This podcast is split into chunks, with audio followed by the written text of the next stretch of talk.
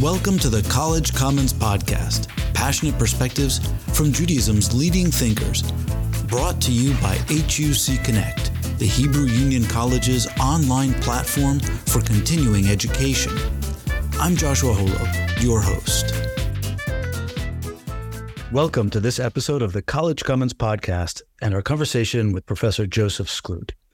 Joseph Skloot is the Rabbi Aaron D. Panken Assistant Professor of Modern Jewish Intellectual History at the Hebrew Union College Jewish Institute of Religion in New York. He's an historian of Jewish culture and religious thought in the early modern and modern periods. He received his PhD in Jewish history from Columbia University and his rabbinical ordination from HUC JIR. His writings have appeared in Modern Judaism, the CCAR Journal, and several anthologies. And today we're going to discuss his new book, First Impressions Sefer Hasidim and Early Modern Hebrew Printing, which won a 2023 Jordan Schnitzer First Book Award from the Association for Jewish Studies. Joe Skloot, welcome to the College Commons podcast. Thanks so much for having me. It's a real honor to be able to speak to uh, your your listeners. This is a podcast that I do listen to. It's going to be a treat for everyone, I know.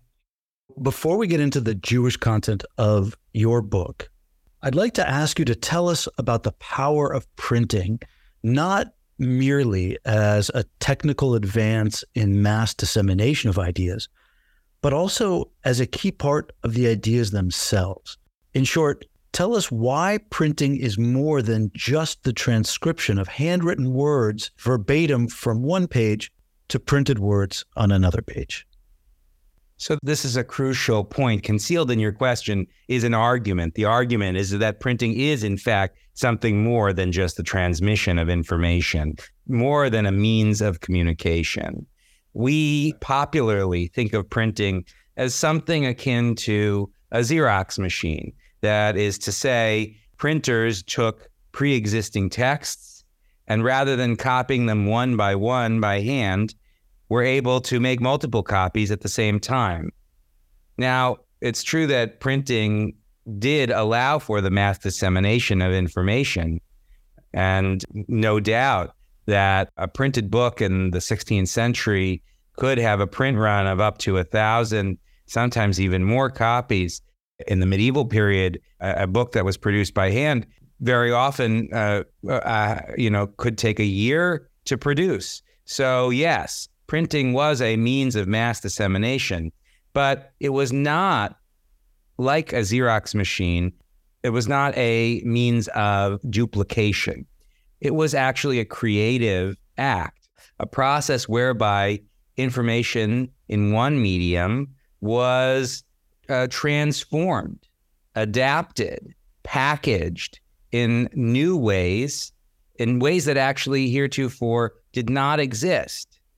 So, an example of this is the title page. Handwritten books did not have title pages. We go into a bookstore today and we look at the cover and the title page of a book in order to discern whether we should buy it or not. Manuscript books did not have title pages, but printed books did. And that changed the way books were marketed and appreciated by consumers.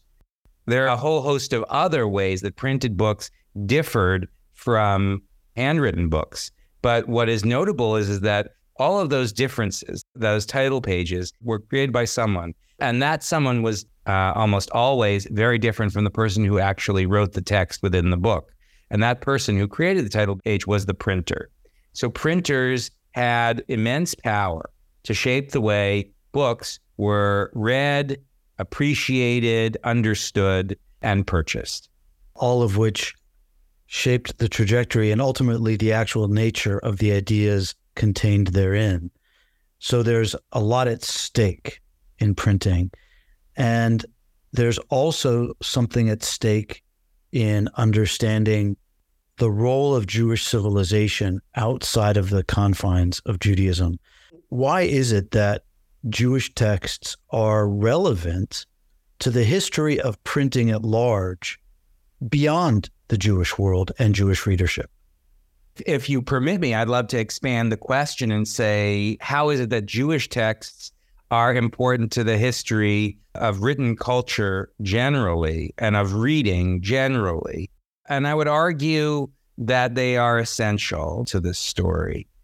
You can actually go to Broadway today and see a musical about the invention of movable type pioneered by Gutenberg in 1455 in the city of Strasbourg. And then in that show, and as is well known, Gutenberg, of course, produces his Bible, which importantly does not look all that different from the manuscript Bibles that preceded it. In, the period of the five decades, uh, four and a half decades following Gutenberg's invention, printed books very much looked like manuscript books.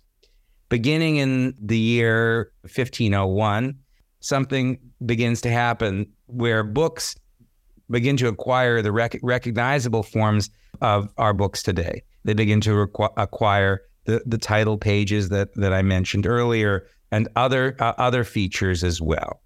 Jews, Hebrew printers, were among the second generation of printers to pioneer the, the development of all these new technologies that are associated with printing. Jews represent a highly literate minority within European societies, and they have a, have a tradition of studying books. And so they represent a market that can be exploited by entrepreneurs. And it's it's precisely that market that uh, that that printers, both Jewish and Christian, exploit in order to pursue profit. It's in the process of the development of that market that many of the technologies and and ideas associated with printing that become widely replicated emerge within the context of Hebrew and Jewish printing. So that's that's one important point. The other important point is is that um, the, the history of of Jewish printing represents in some ways a kind of microcosm of the larger story of the history of the development of movable type printing more generally.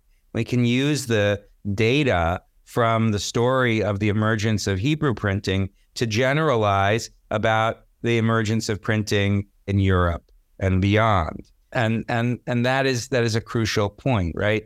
If, for instance, Jews are by and large more literate than the rest of the population in Europe, then you can pose the question are the phenomena that you observe among Jews and Jewish readers ones that are replicated at a later stage among European readers as literacy uh, increases?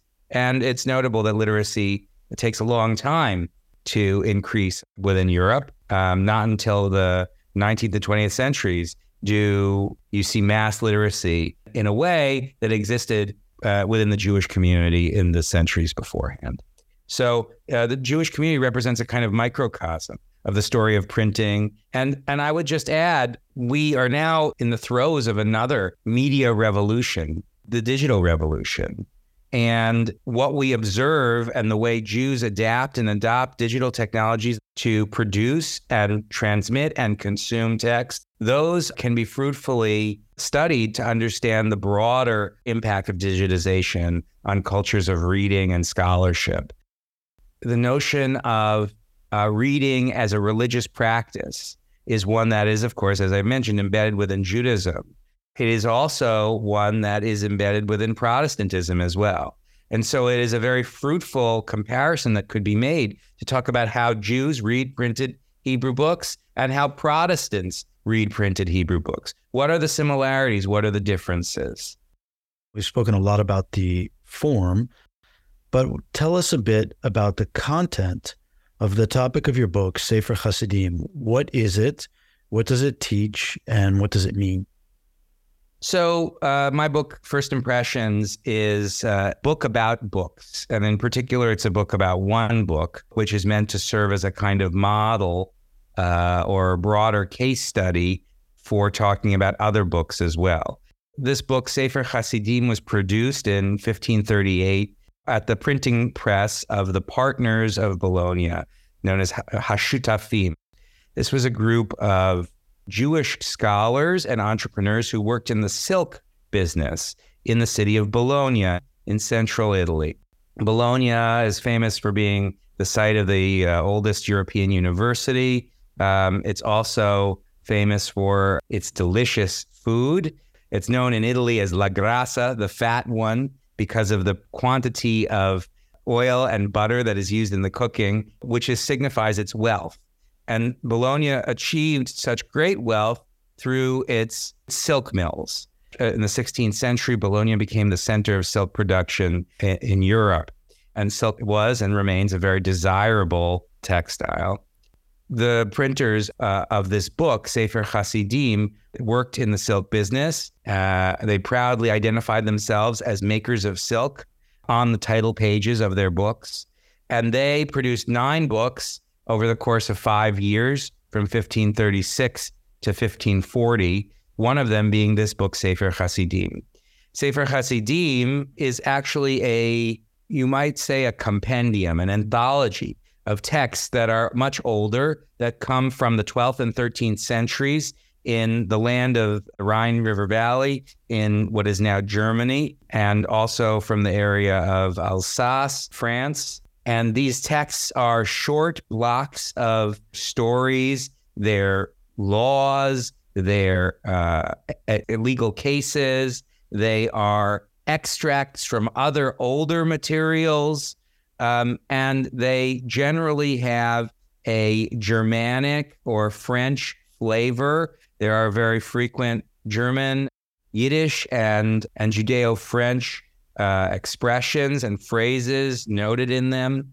In one case, famously at the very beginning of the book, there's a French song that's cited. And all of these blocks of text existed in multiple manuscripts that circulated throughout Europe the beginning of the 13th century and continuing in the 14th and 15th century. And then in the 16th century, this group of silk makers in Bologna decide to print a copy of the book. What's notable is, is that the manuscripts that we have differ significantly, not entirely, but significantly from the printed book.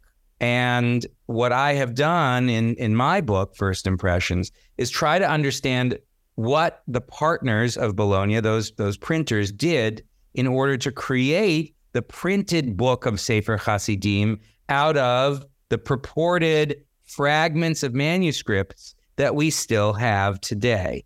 Out of those manuscripts that are older than the printed book, what can they tell us about when I compare them to the printed book?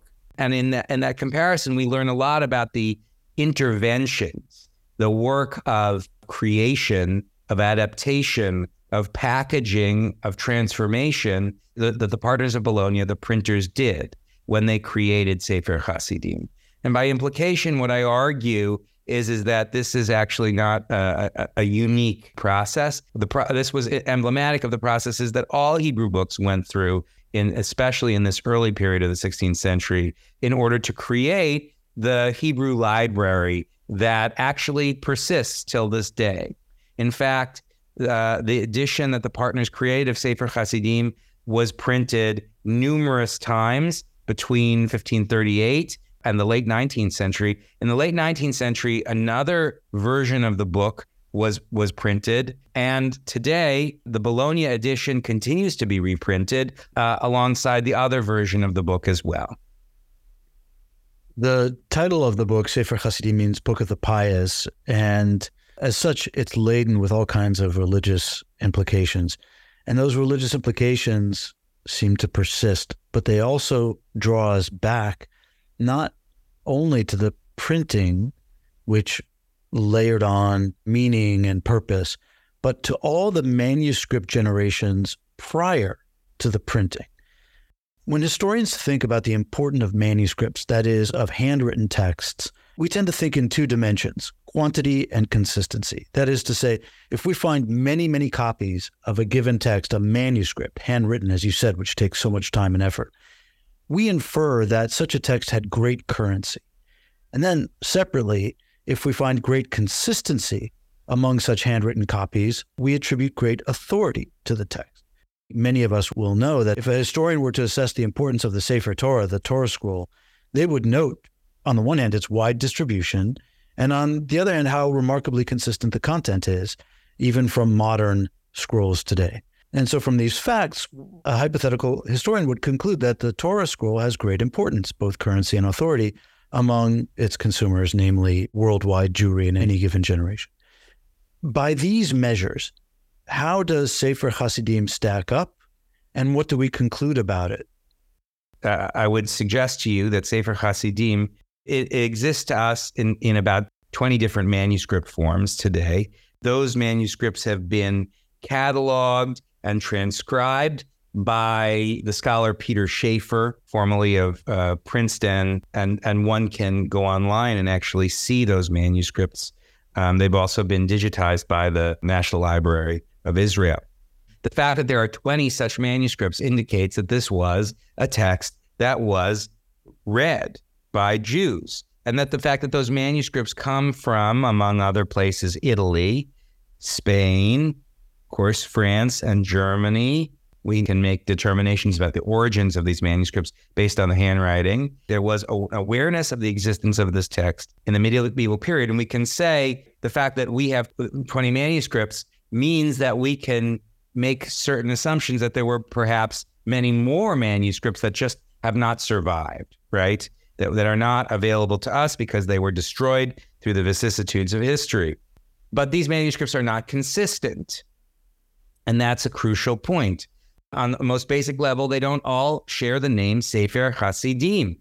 Some of them do, but some of them have other names, such as Sefer Hasidut, which is somewhat different. Instead of the book of the pious, it's the book of piety.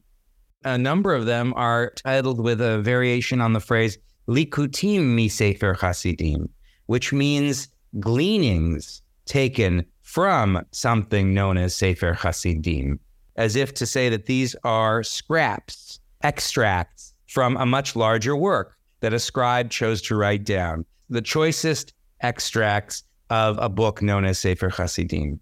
So when we speak about consistency, we can say that these manuscripts are remarkably inconsistent. And it is primarily the judgment of scholars that places them all in the ambit of, of Sefer Hasidim, because some of them lack titles altogether, right? And th- that's crucially important because what happens when Sefer Hasidim is printed in 1538 is that whereas previously there was a very diffuse awareness of something known as Sefer Hasidim, what printing does is it creates a certain kind of a standard against which uh, other versions of Sefer Hasidim might be measured.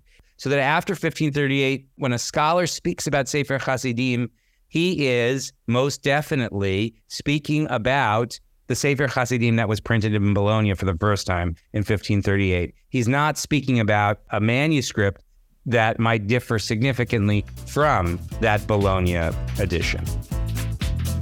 The College Commons podcast belongs to HUC Connect, the online platform for continuing education from the Hebrew Union College. HUC Connect includes webinars, syllabi for community learning, and masterclasses for HUC alumni, with interviews, expert panels, and classroom materials on topics ranging from the arts to civil society, Israel, and much more.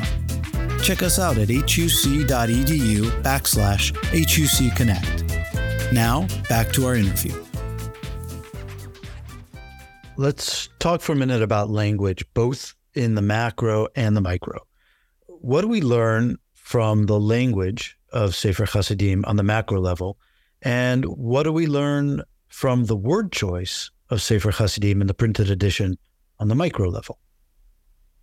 So, when we talk about language, uh, it's important to note my study here is in the subtitled Sefer Hasidim in Early Modern Hebrew Printing.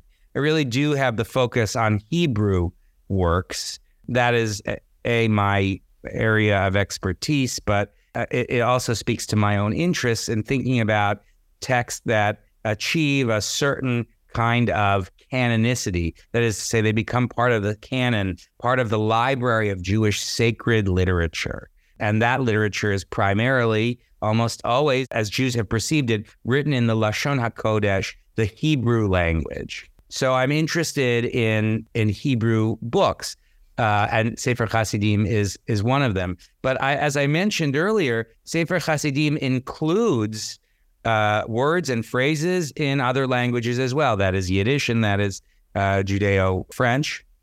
And that is notable because uh, until the founding of the state of Israel, Jews did not use Hebrew as a language of communication um, in their day to day lives. They used vernacular languages, right? In, in the ancient world, they, they may have used Greek or Aramaic.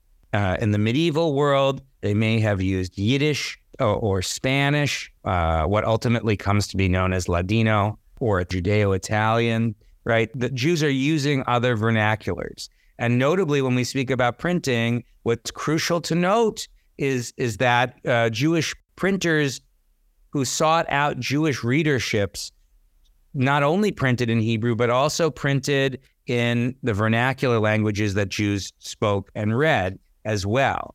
And that is one very important feature of 16th century printing is the explosion of vernacular books. But when, when we turn to Hebrew and we turn to Sefer Hasidim in particular, one of the things that the first printers, the partners of Bologna, do when they print their book is they put the text through a rather intensive process of censorship. They're uh, eager to make their book more palatable to potential readers who are not only Jews, but may also be Christians. They also don't want to run afoul of their rulers. In 1536, Bologna is ruled by the Pope. And it is from the Pope, Pope Paul III, that the partners of Bologna receive what's known as a condotta, a charter, to print Hebrew books. They manage, they engage in a, a in a remarkable backroom lobbying campaign to get the Pope to grant them a license to print Hebrew books in Bologna. And uh, actually, that license is confirmed multiple times, which means that they they maintained ongoing uh, diplomatic relations, as it were, with the Pope. That required wealth, that required influence. That's a whole other story. But part of their condotta, part of their license, stipulated that nothing they printed would, uh, in the words of the license, blaspheme the name of Jesus Christ. And so any reference to Christianity and to Jesus needed to be removed from the text, uh, and, and more than that as well. The partners knew that if something was found in the text that would be considered offensive to Christians, they would ultimately suffer for it and uh, they would they would lose more than their license.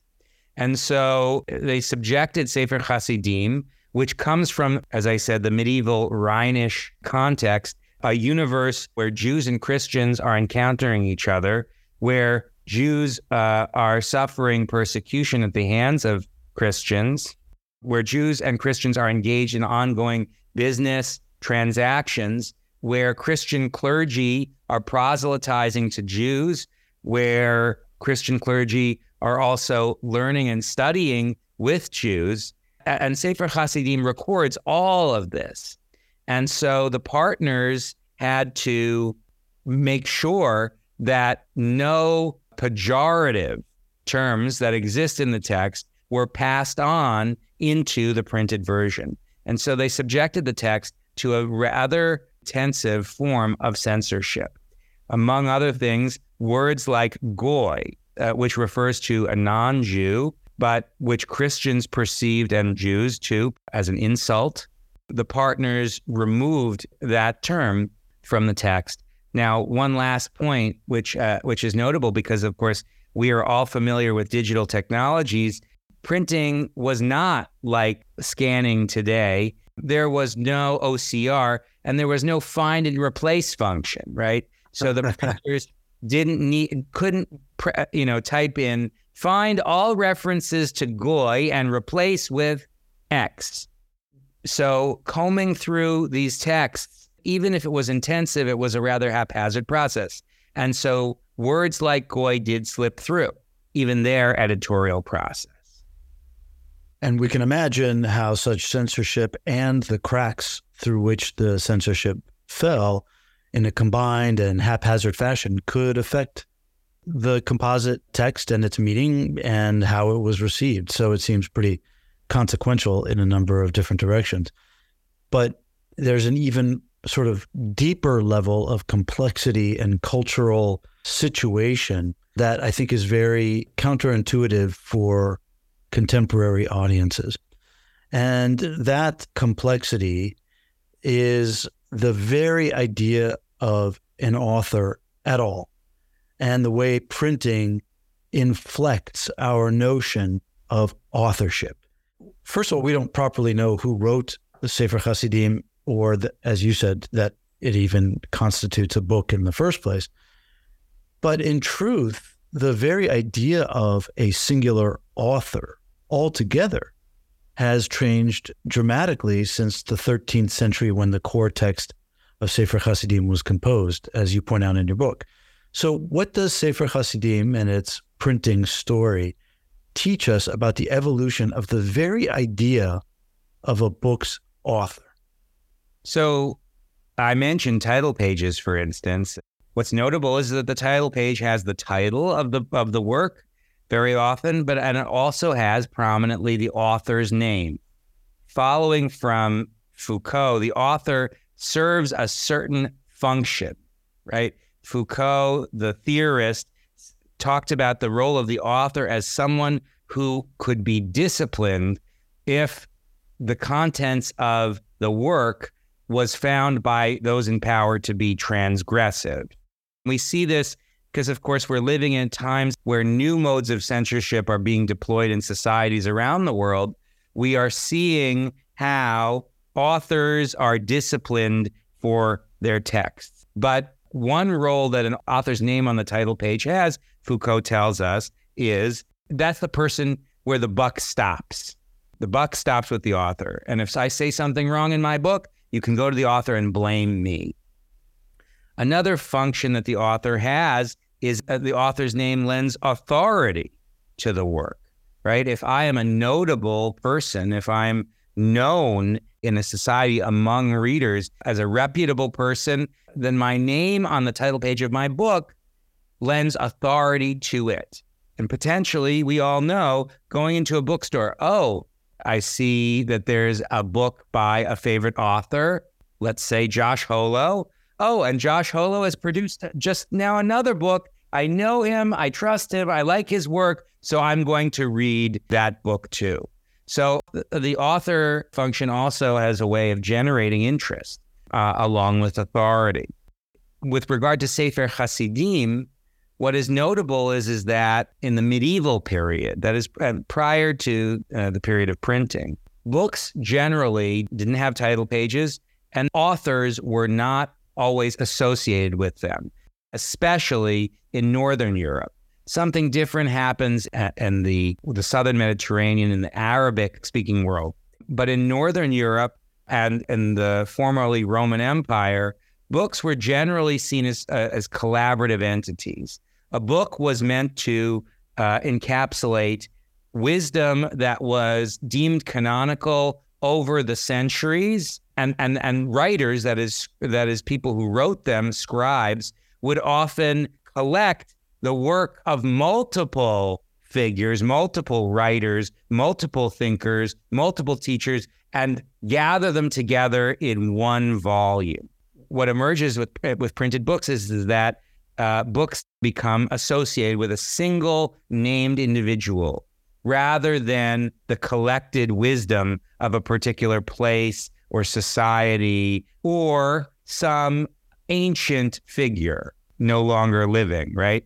And what happens in the case of Sefer Hasidim is, is that the, the edition that the partners of Bologna produce is tied to one individual, in this case, an, a medieval figure by the name of uh, Yehuda HaChassid, Judah the Pious, and not on their title page, interestingly enough, but in their introduction, they say this is the book that Yehuda HaChassid, Judah the Pious, the great sage, wrote.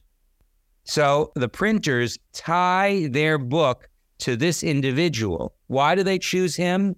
Well, very likely there were traditions that associated those manuscripts with him. But notably, the book that they produced, Sefer Hasidim, says that all books should be written anonymously. And so the partners of this first edition of the book contravene the book's own advice And they place the name of, a, of an individual, this fellow Judah, in the introduction in order to associate it with him.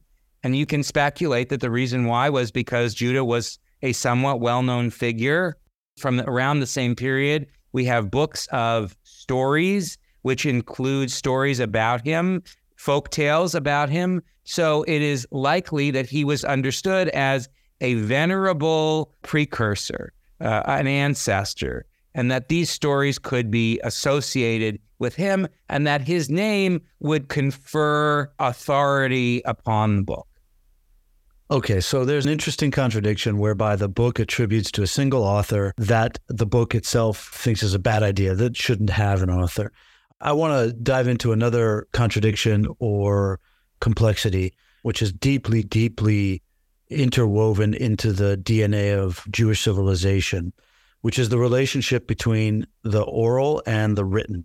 The, the very rabbinic tradition, which essentially is the Judaism that we have today, relies on the principle that Moses received two Torahs from God on Mount Sinai. One that was written down and that we call Torah today, meaning the Torah scroll, and the other one which was oral and ostensibly handed down from generation to generation without being written for, you know, over a millennium, millennium and a half, until it was committed to writing in the form of what we call the Mishnah and the Gemara or the Talmud. In fact, we still call the Talmud the oral law today, even though it's been written down. Similarly, Sefer Hasidim seeks to capture an oral tradition or traditions, and a partially secret tradition at that, in a written medium. So, what's going on with Judaism's relationship to speaking, teaching, writing, and printing as a religious exercise? This is a question that I am fascinated by. I think about it all the time. And it's not lost on me that, again, uh, living in a digitized world, that we are in some ways returning to some of the features of the oral culture that predominated in the ancient world. That the digital actually uh, has led to a renaissance of the oral in some ways we need but uh, go to YouTube or TikTok to recognize that. The tradition that you speak of, of Moses receiving two Torahs on Mount Sinai, one written and one oral, is crucial to the self understanding of the rabbis and of rabbis in general. It's notable that, uh, according to the Talmud itself, that which is written should only be taught in writing, and that which is oral must remain taught orally. So there was a prohibition on writing down the oral tradition. And then we are told that the oral tradition had to be written down because, in the face of persecution and in the face of the potential for forgetting, that is, there would be a break in the telephone, it was better to violate the commandment of not writing down the oral tradition to prevent Torah from being forgotten in Israel. That is the way the tradition understands how uh, the oral Torah ended up in writing. So there is this uh, ancient bias against the written word, which actually goes back uh, and is shared in the classical tradition. Plato in, in the Phaedrus has Socrates come out as the uh, foremost skeptic of writing. Mm-hmm. And so Judaism shares that skepticism of the written tradition. Yeah, I think it actually inverts it. I think Socrates was suspicious of writing because it promoted forgetting. It was a crutch, whereas we accepted writing as a hedge against forgetting. Well, at least the way the tradition makes it clear, uh, we accepted writing as a hedge against forgetting grudgingly. Yes. And then we willingly embraced it with wild abandon. Great. Right? That's the moral of the story of your book. and that is the moral of the story of, of my book. What is notable, and this this was Plato's critique, it's also the rabbi's critique, and it's not just the rabbis of antiquity's critique. One of my favorite passages of Moses Mendelssohn's Jerusalem, Moses Mendelssohn, a late 18th century German Jewish philosopher. One of my favorite passages in that text is where where Mendelssohn uh, says that he's living in a generation post printing, by the way, uh, where no one talks to anyone anymore, where if you want to learn anything, you just go and read the book. Mm-hmm. And that in earlier generations, Jews talked to one another, and teaching, he says, was passed down face to face from person to person in the course of life. And so, without a doubt, Mendelssohn's critique is, is that writing instrumentalizes learning. Uh, uh, he says everything is a dead letter. Great phrase. And, and yet, Jews have become some of the most enthusiastic producers of writing and, and, and consumers of writing as a means of the religious act. So your point uh, is very important. And I, I would I would just suggest that we're living at a time now where we're seeing the potential in, in some ways for a, a return to that orality. And I'll give you an example.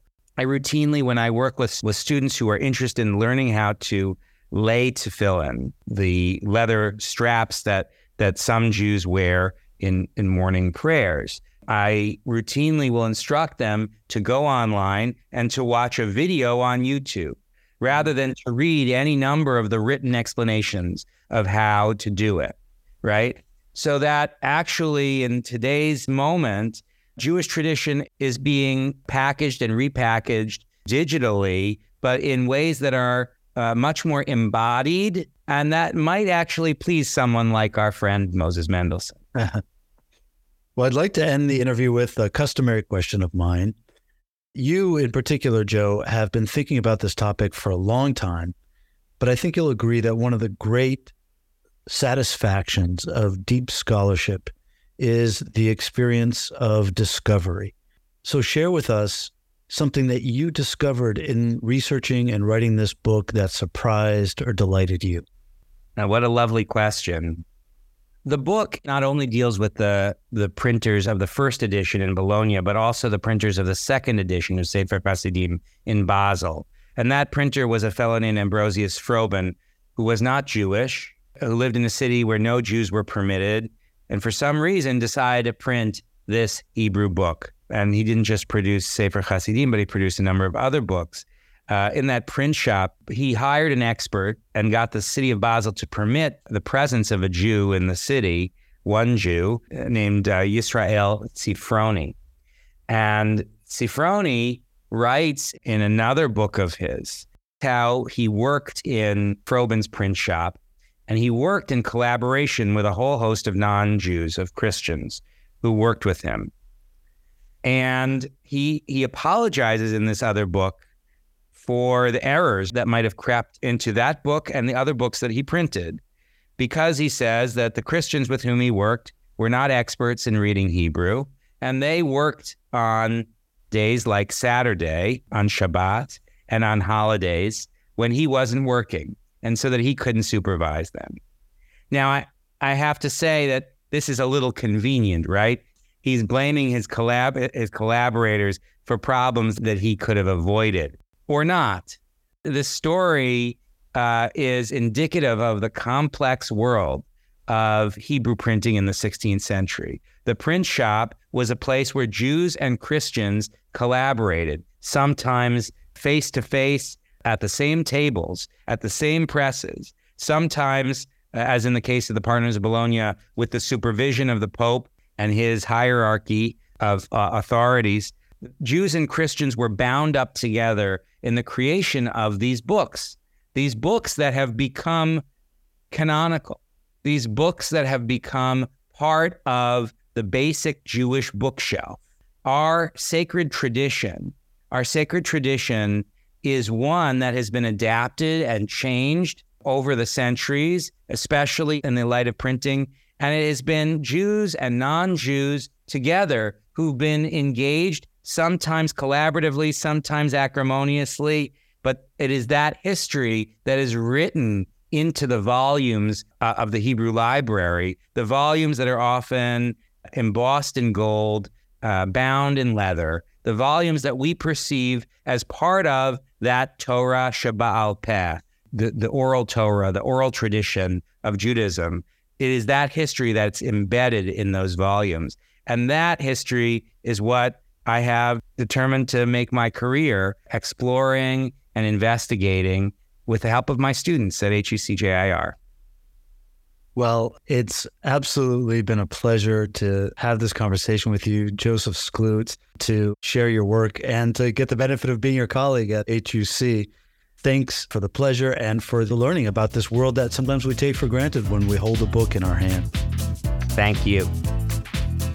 We hope you've enjoyed this episode of the College Commons Podcast, available wherever you listen to your podcasts. And check out HUC Connect compelling conversations at the forefront of Jewish learning. For more information about all that HUC Connect has to offer, visit huc.edu slash hucconnect.